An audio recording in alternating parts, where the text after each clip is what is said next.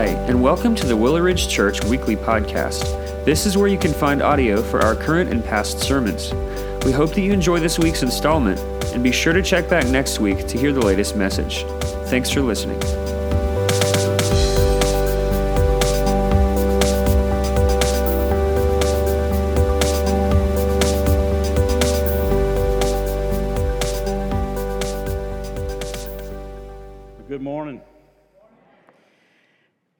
Much for being here this morning. Thank you for joining us online. If you would, take your Bible, turn to Luke chapter 14. We're in our series on the parables of Jesus. We're going to be looking at his parable of the great banquet found in verses 12 through 24. I want to ask you, though, before we get going, to be praying for our student mission team. Uh, actually, Pastor Bo and Aaron are actually already up in the Asheville area as they prep to get ready for the students to come. They're, they're cooking for the week, uh, so they need extra prayer on that. Uh, actually, uh, Cal and Karina, our interim uh, youth ministers, are leading the team of students and adults as they're going to be ministering uh, to at the children's orphanage there in Black Mountain, North Carolina. So they've got a lot of different things planned for them up there, but I know they would love for you to be praying for them this week as they have opportunities to, to share the gospel, as they have opportunities to be the hands and feet of God uh, as they minister in that area. So please uh, pray for them and uh, join me, if you would, now as, as we pray for them as well. Lord, we do thank you for the opportunity that our students and our adults have uh, this coming week to serve you, uh, to serve you in the Black Mountain area, to serve you at the children's home. Uh, Lord, we just pray that you would open doors of opportunities for them to, to share your gospel uh, with everyone they come in contact with. Uh, Lord, be with them as they are your hands and feet, uh, as they do work. Uh, Lord, we are grateful to you that you allow them this opportunity to serve you and to serve your people that you've created. Lord, we thank you and we ask this prayer in your name. Amen. Well, let me set the scene for you, kind of like what the, the little cartoon did for us. The beginning of chapter 14, we see that Jesus has been invited to the lead Pharisee's home on the Sabbath for a meal. And so, in this home are other adults in which this, other men in which this Pharisee has invited to the table. Jesus knows that entering into such a scene means that they are looking for a way to trap him. Anytime you had the Pharisees and Jesus in the same context, it was their way of looking for a way to trap Jesus, find out anything they could on him. And it says in that scripture, even to observe him, uh, to, to be able to, to discount who he is. Jesus had a large following. They didn't like that. Ultimately, that would be give reasons to crucify Christ.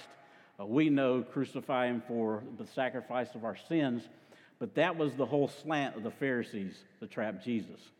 Jesus, being who he is, God in human form, in divine form, had the wisdom to see past what they were trying to do. And so he was able to present a question to them which he knew they couldn't answer. And part of it dealt with the, healing of a man who had dropsy. And so Jesus actually does heal him but in the context of that, he, he avoids the trap in which they're trying to set up. So, in the context of this, they're still sitting around this table together. Jesus continues to point out to the leader uh, in this home, the, the, uh, the person of this home, that, hey, your motives are not right. Your intent is to invite only the rich. Your intent is to only invite the close friends that you have into your home while you miss all the others in your community. And so that then leads us to the, the parable in which we're going to look at now. Jesus is constantly trying to challenge not only everybody he comes in contact with, like the Pharisees, but he's also challenging even his disciples to have a shift in thinking, to have a, a shift in their attitude, to have a shift in their character that represents God in their life. So, if you would, take your Bible, let's look and pick up in verse 12 of chapter 14. He said also to the man who invited him, When you give a dinner or a banquet Do not invite your friends or your brothers or your relatives or your rich neighbors. So, once again, he's telling this man of who not to invite. Least they also invite you in return, and you will be repaid. But when you give a feast, invite the poor, the crippled, the lame, the blind, and you will be blessed because they cannot repay you, for you will be repaid at the resurrection of the just. When one of those who reclined at the table with him heard these things, he said to him, Blessed is everyone who will eat bread in the kingdom of God. But he said to him, A man once gave a great banquet and invited many. And at the time for the banquet, he sent his servant to say to those who had been invited, Come, for everything is now ready. But they all alike began to make excuses. The first said to him, I have bought a field, I must go out and see it. Please have me excused. And another said, I have bought five yoke of oxen, and I go to examine them. Please have me excused. And another said, I have married a wife, and therefore I cannot come.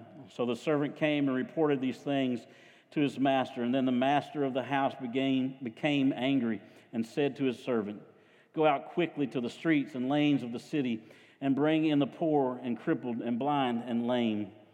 And the servant said, Sir, what you have commanded has been done, and still there is room. And the master said to the servant, Go out to the highways and hedges and compel people to come in, that my house may be filled. For I tell you, none of those men who were invited shall taste my banquet. So Jesus here is telling us an earthly story, a story that has practical application, but at the same time in this parable, we also see that it has an eternal application as well. What kind of throws me off is the fact that the Pharisees, not once do we see in this passage, have a clue of who they are really sitting in the presence of. Yes, they know he's Jesus. Yes, at this point, they know he's done miracles. They know these things, yet they truly don't understand that they sit in the presence of God. And that just simply goes way above their head. But Jesus begins once again the second time around to press in on who they are, to press in on their own belief systems, to get them to realize what is asked of them. So let's break it down together. Let's kind of pull back some things and let's look at some key words and phrases that we see in this passage. In verse 12, we see once again, he said also to the man who invited him, Jesus is saying this, when you give a dinner or a banquet, do not invite. So he's telling him who he needs to invite.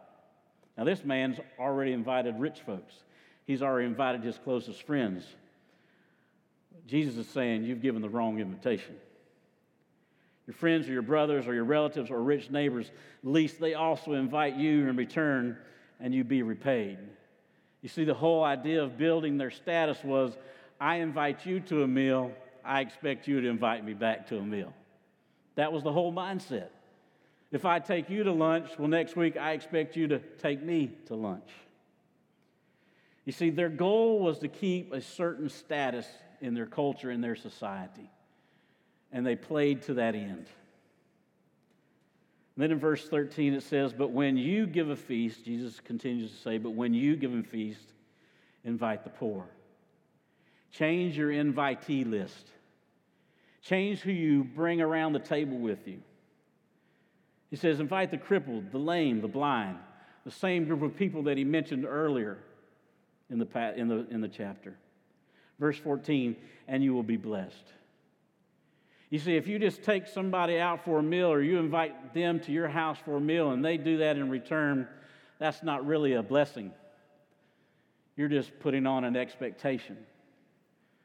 But Jesus says if you invite someone to your table who can't invite you back, then you're inviting out of compassion. You're inviting out of a need. And as a result of that, you're going to receive my blessing. A blessing is not going to come to you in a monetary sense, but the blessing is going to come to you because you've done something for someone else. And that's a, a problem that they had. They were so caught up on their self, exalting their self that we see earlier in the chapter, that humility wasn't even in their vocabulary. But Jesus continues to press in on them to help them to realize what He calls people to do. And you will be blessed because they cannot repay you, for you will be repaid at the resurrection of the just. In several other translations, that reject, re- resurrection of the just also reads rejection, not rejection, resurrection of the righteous. Resurrection of the righteous is resurrection for those who follow Christ, who serve Him, who love Him as their Lord and Savior. That's what that reference is. You see, you and I know that Jesus' goal was to build relationships with an invitation, not to, be, not to build relationships in hopes to get something back. We also see in here that there is an earthly blessing by inviting someone out of compassion and out of humility, but there's also the eternal repayment for doing what God calls you and I to do as His child. You see, new friendships are a blessing.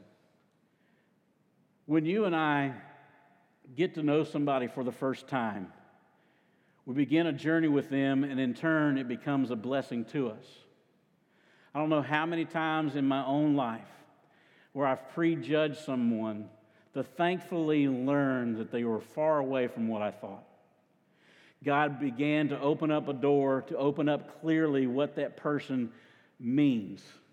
God clearly showed me the investment that I can make and the investment that they can make in my life to help me to be a person that God desires for me to be. God uses relationships to refine us, God uses relationships to bring us closer to Him as they speak into our lives. But when we only invite a certain circle of friends, we lose out on all the other blessings around us that come in the form of relationships. And they couldn't see that. But yet Jesus was trying to help them realize that. When was the last time that you blessed somebody simply by saying a kind word? When was the last time you blessed somebody by simply acknowledging their presence? Have you ever been surprised when you're at Walmart or Target or wherever you find yourself and you simply extend a kind gesture of hello? How are you doing? Are you having a good day? There's been many times when I've said those phrases that I get this look of shock in the person's face because nobody has said that to them. It's amazing what you and I, through the power of God, can do through a simple gesture of kindness by greeting someone and acknowledging that person. Because too many times they go through their day where nobody acknowledges their existence. And Jesus wanted help to help these men in this room, in this home, to realize that they need to acknowledge those that they normally don't acknowledge. And the final point of that verse says to you and I, as Christ followers, our repayment comes at the resurrection. We're not getting chips, we're not getting coins, we're not getting anything like that on earth because God doesn't work that way. But what God does for you and I is at the resurrection when we spend eternity with Him. In verse 15, as we go on, we see this. When one of those who reclined at the table with him heard these things, he said to him, This man said to Jesus, Blessed is everyone who will eat bread in the kingdom of God. Now, we kind of get the idea that maybe he's getting ahead of himself.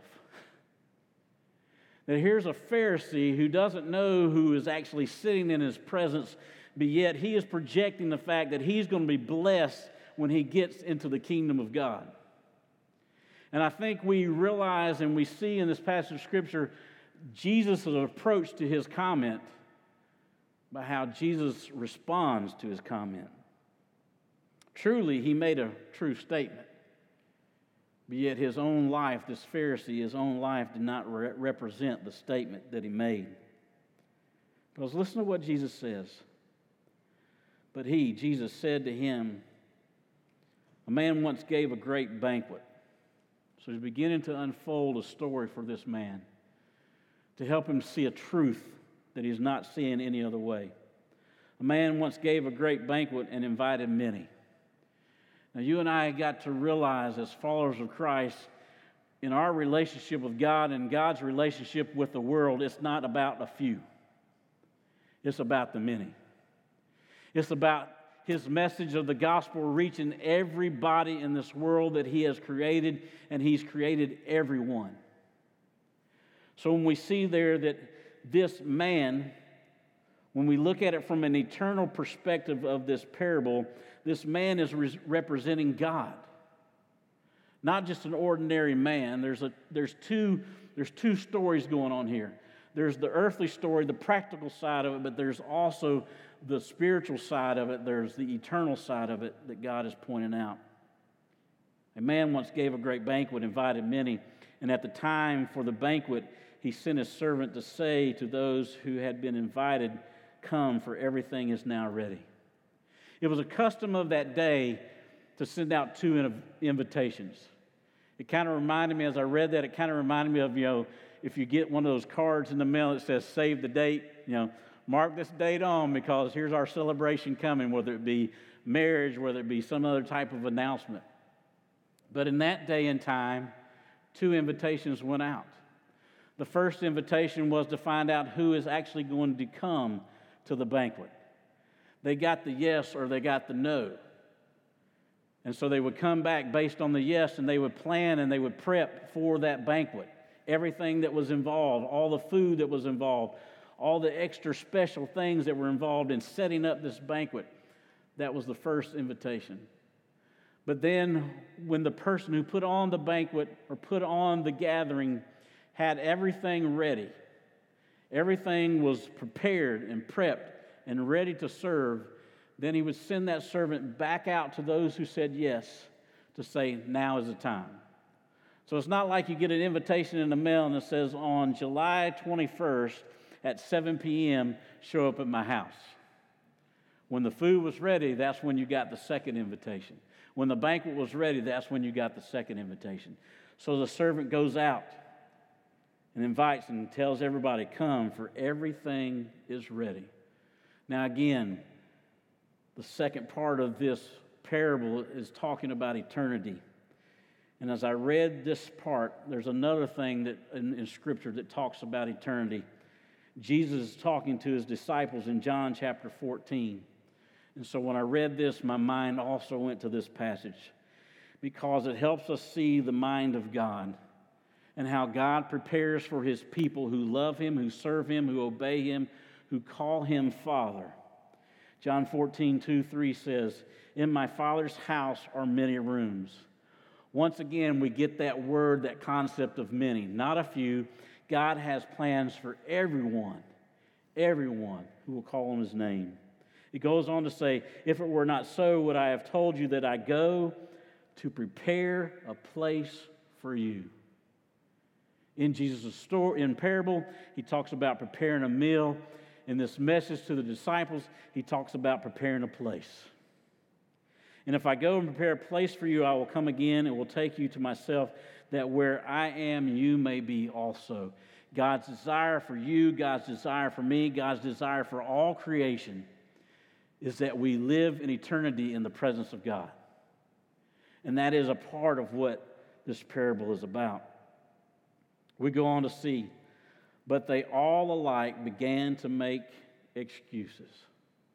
Not just one of them that said yes, not just two of them that said yes, but every one of the invitees who said yes to coming to the banquet came up with an excuse for why they couldn't. The first said to him, I have bought a field and I must go out and see it. Please have me excused. And another said, I have bought five yoke of oxen and I go to examine them. Please have me excused. So, in this case, these two have possessions that are more important than coming to this banquet. Now, this is the banquet. This is the most important banquet of their life. This is God's banquet. And yet they have excuses for why they can't. Their possessions became more important to them than becoming a part of the banquet that God was throwing, that this man was throwing. Goes on to say there, it says, and another said, I have married a wife, and therefore I cannot come. Now he's blaming his spouse, he's blaming his wife for why he can't come. There are times in a person's life that relationships become more important than what God desires. In this scenario, the relationship with the spouse was more important at that moment. Can all these things that they brought up happen at another time? Of course they can. Can this person, this man, go and see his property? Yes, he can. Can this man go and see the oxen that he's, that he's purchased? Of course he can. Can he take one moment and not be with his wife? Of course he can. But they chose the excuse over the presence of the man throwing the banquet. They chose an excuse over the opportunity to be in the presence of God. Which causes me to ask myself a question when do I allow possessions and relationships to get in the way of my relationship with God? Not only when do I, but when have I allowed possessions and relationships to get it in between my relationship with God? Because it happens. God speaks about possessions. God speaks about relationships all throughout His Word. And the whole point is for you and I to have relationship with God. Everything else filters itself out. Why did God say in the Ten Commandments, do not have any other God before me? Because God desires our attention. God desires our full focus. It's not that He doesn't want us to have possessions, it's not that He doesn't want us to have relationships, but He does want to have our attention, He does want to have our relationship with Him. And it's actually a question that I got to continue to ask myself and to continue to evaluate myself to make sure possessions don't supersede my relationship with God. To make sure that my relationship with my wife, my relationship with my sons, my relationship with my friends and the people that I minister with and minister to do not become the top priority and supersede my relationship with the Lord. Jesus goes on to continue to tell the parable. He says, So the servant came and reported these things to his master. And then the master of the house became angry and said to his servant, Go out quickly to the streets. Here's one of those turning point moments for this man throwing this banquet. He could have easily scattered everything. He could have easily thrown out all the preparation, all the food, just disregarded it whatsoever. But yet he t- chose to take a negative situation and to make something good out of it. He chose to bring others into his home that normally he would not have. Go out quickly to the streets and lanes of the city and bring in the poor and the crippled and the blind and the lame. Once again, Jesus is pressing into these men around the table. These are the people that you need to look for. Quit always looking at the same ones. Invite those that you normally do not invite. And the servant said, Sir, what you commanded, I, I love this. Sir, what you have commanded has been done.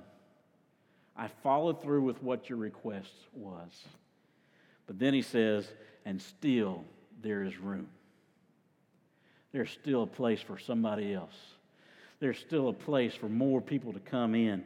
And then listen to what Jesus says of the master's response was. And the master said to the servant, Go out to the highways and the hedges. And listen to this. I think this word is so important right here and compel. He didn't say, and go out to the, he- the highways and the hedges and get people to come in. He said, no, go out to the highway and the hedges and compel people to come in. Aggressively encourage them to come into my home and sit at my table. Don't be passive. Don't settle for one response, but do it until you convince them to come into my house because I know how important this meal is for them. Compel them to come in. When's the last time I compelled somebody to be a part of what God is about? When is the last time I pressed in, pressed in, and pressed in instead of gave in to a simple no? Compel people to come in that my house, once again, Jesus' word, the reflection of God the Father, my house may be filled. I just don't want a few people in the room. I want them falling out the windows. I want them falling out the doors. I want to see a line of people trying to get through the, get through the door to get to the feast because that's what satisfies me. That's what brings glory to me. And then the last verse of this parable is just one of those things that you can call it a gut punch, you can call it a slap upside the head, what, however you want to label it. And Jesus says, For I tell you, he's gone now from telling a parable, telling a story, to now making a statement. For I tell you, none of those men who were invited, talking about the men who came up with the excuses, none of those men who were invited shall taste, very important word, my. None of those men who were invited shall taste my banquet. None of those men who were invited shall see my eternity.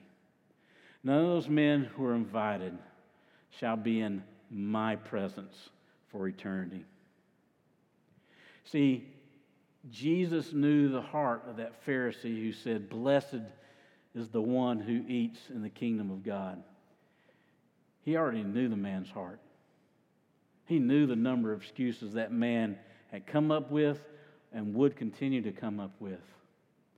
And right then and there, he said to him, it's not going to be you. And all you who are also sitting at the table, it's not going to be you either. That's a strong statement. Because you being a Hebrew, you've kind of got this idea that, yeah, it's going to be me because I'm a Hebrew. You be a Pharisee, you've got this idea, yeah, it's going to be me because I'm a Pharisee. And Jesus says, no, you're not listening. You have ears, but you're not hearing me. You have eyes, but you're not seeing what I'm doing. And he calls them on the table. You see, the kingdom of God is not an entitlement. Just because I'm a Baptist, just because I have a Christian faith, it's not about entitlement. It's about saying yes in my faith to God as my Lord and as my Savior. Is saying yes to his provision of his Son for the forgiveness of my sins. That's what allows me to sit at the table. That's what allows me to come into the banquet room that God has. All through this parable that Pastor Bo's been leading us through this series, he's asked us to think about three questions. What does this parable teach me about God? Where do I see myself in this parable? And then lastly, how does this change the way I view the world and the way I live? So here are the things that stood out for me as I think about those questions. One, God's invitation is for everyone. God's invitation into a relationship with Him is not limited by our status. It's not limited whether we're rich or whether we're poor. It's not limited whether we're on the invite list or the uninvited list. We are invited by God because we are created by God from the very beginning. And we all have the opportunity to either accept or reject that invitation. But God's invitation is for everyone. Excuses will keep you from the presence of God.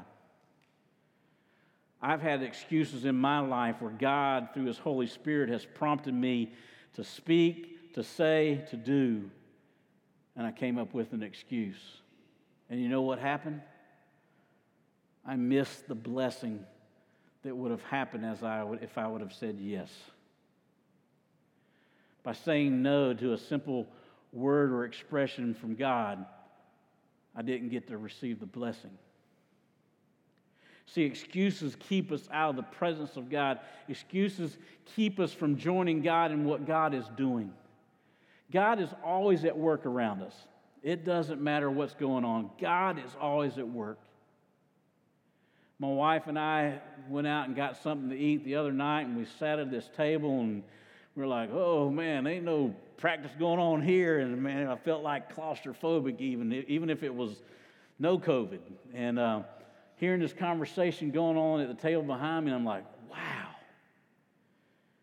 And then Trish and I were having a conversation about, it. you know, what does God call us to do in moments like this? And then all of a sudden, that conversation, that conversation took a turn. And it went from an earthly mindset to all of a sudden, God entered into the conversation. And one person at the table was asking him, When's the last time you've been to church? And that opened the door to the, the, that person's thought of God, that person's thought of Jesus. And it was on and on and on. And I was like, wow, that took a turn. But in that moment, Trish and I were saying, What do we do? And in that moment, God says, I'm going to change this conversation. And I'm going to give you an opportunity to do something. And I'll be honest with you.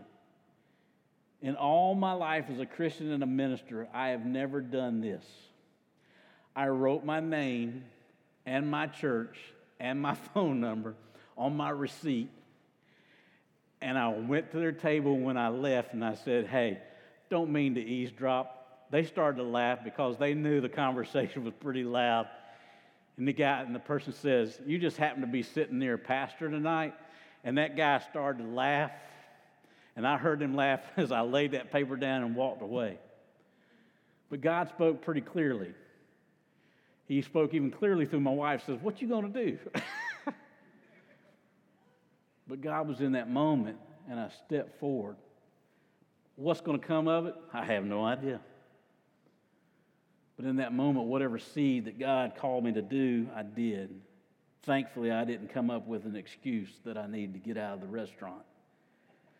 But I enjoyed an opportunity to be in the presence of God, however, God chooses to use that moment. But most importantly, constant excuses will lead you to an eternity without God. Hear me out now. Constant excuses will leave you in an eternity without God. Because there will come a day when you say no, when you come up with another excuse, will be the last opportunity you have. You and I do not know the day or the time in which we're called to our eternal existence. That existence is either in the presence of God, as we see, see Scripture talk about heaven, or it is in, in or it is in an eternal existence away from God, apart from God, what we see in Scripture is called hell. We don't know the day or the time, but our opportunity for excuses will run out, and our opportunity to be able to say yes and to step into a relationship with, with the Lord who created you and who loves you. We don't know how long that will be. The other thing that I see here is God doesn't have limited seating. God's invitation is for everyone, but also God doesn't have limited seating. There's always a chair at the table. Somebody fills up that chair, guess what? Another one's going to pop up. There's always a seat at the table with God, in the presence of God. And that is the beauty of having a relationship with God. That is the beauty of you and I as believers. We have the opportunity not only to have the, to receive the invitation, but to also extend the invitation to others. We have the opportunity to allow God to be spoken of. The church I grew up in, I was a student ministry intern, me and another guy. And each week we had to sit with our youth pastor, our boss. And basically, it was a time of discipleship where he poured into us and he challenged us. And we happened to be talking about sharing our faith that day. And he simply looked at me and he said, David, you know what your problem is? He said, You think you've got to begin the conversation of salvation and you've got to finish it at the finish line and, and see that person come to know the Lord. He said, That becomes a stumbling block for you. He says, Dave, you've got to look for an opportunity in a way just to bring God up in the conversation and to let God do the rest. And over 30 plus years, that has stuck with me. That God just wants me to drop a seed God just wants me to bring his name up in the conversation, however that can happen. You're having a conversation with a friend, and, and maybe they're going through something, and you simply say the word, I'm going to pray for you. Most people know that when you're talking about prayer, you're talking about going to God, regardless of who they are in their faith and their walk or what they know of God or not. When you say prayer, they kind of have an idea of what you're talking about. You and I look for ways and opportunities to bring God up in the conversation. You know, one of the simplest things for you and I to do as believers is to invite somebody to worship. It's really that simple. Hey, you come worship with me? Let God do the rest. God never said He wouldn't. God just wants you and I to be obedient. He's, he's going to do the rest. What about inviting somebody to your small group? Hey, we're getting together. Please come. You know, we do this Bible study together. Come check it out. There's no pressure there. If they don't come, they don't come. But if they do, it has a high probability of being a moment in their life that they come to know the Lord or begin the process of becoming to know the Lord as their personal Lord and Savior by a simple invitation. What are you going to do with your invitation? What you, have you done with your invitation to come to know the Lord as, as your Lord and Savior? I look around this room and I know several of you have stepped through and said yes to Jesus' invitation to coming to know Him as your Lord and Savior. Others, I do not know that answer for you. What are you going to do with that invitation? You see, the Pharisees at lunch believed because of their Hebrew DNA, they would be in the kingdom of God. There's many who think today, because of their religious or denomination, denominational affiliation, that they're granted into the kingdom of God, but none of that is true. We only get to experience eternity with God when we say yes to God's invitation to come into relationship with Him through the forgiveness of our sins and saying yes to Him as our Lord and Savior. God's invitation is into a relationship with Him, nothing else. A relationship with God the Father. What will you do with your invitation that God gives you? Lord, thank you so much for your word. It is a constant of how you press into our life. It is a constant in how you challenge us. It is a constant in how you uh, lead us to shift our mindset, to shift our attitude and our character. Lord, anytime we open up your word, may it, may it not go void in how it applies to us, in how you desire for us to live it out. Lord, whoever we need to extend an invitation into relationship with you, Lord, give us the strength to do that.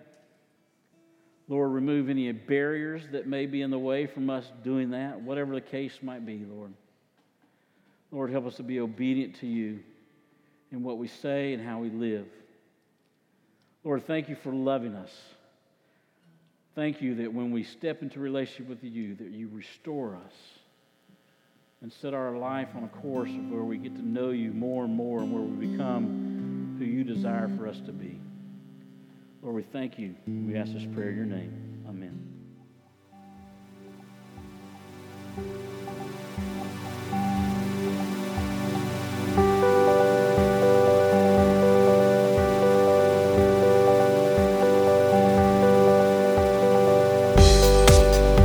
Thanks again for listening to the Willow Ridge Church Weekly Podcast. We hope that you enjoyed listening to this week's message. If you'd like to learn more about who we are or explore additional resources, visit us online at www.willowridgechurch.com or by searching for Willow Ridge Church on Facebook and Instagram.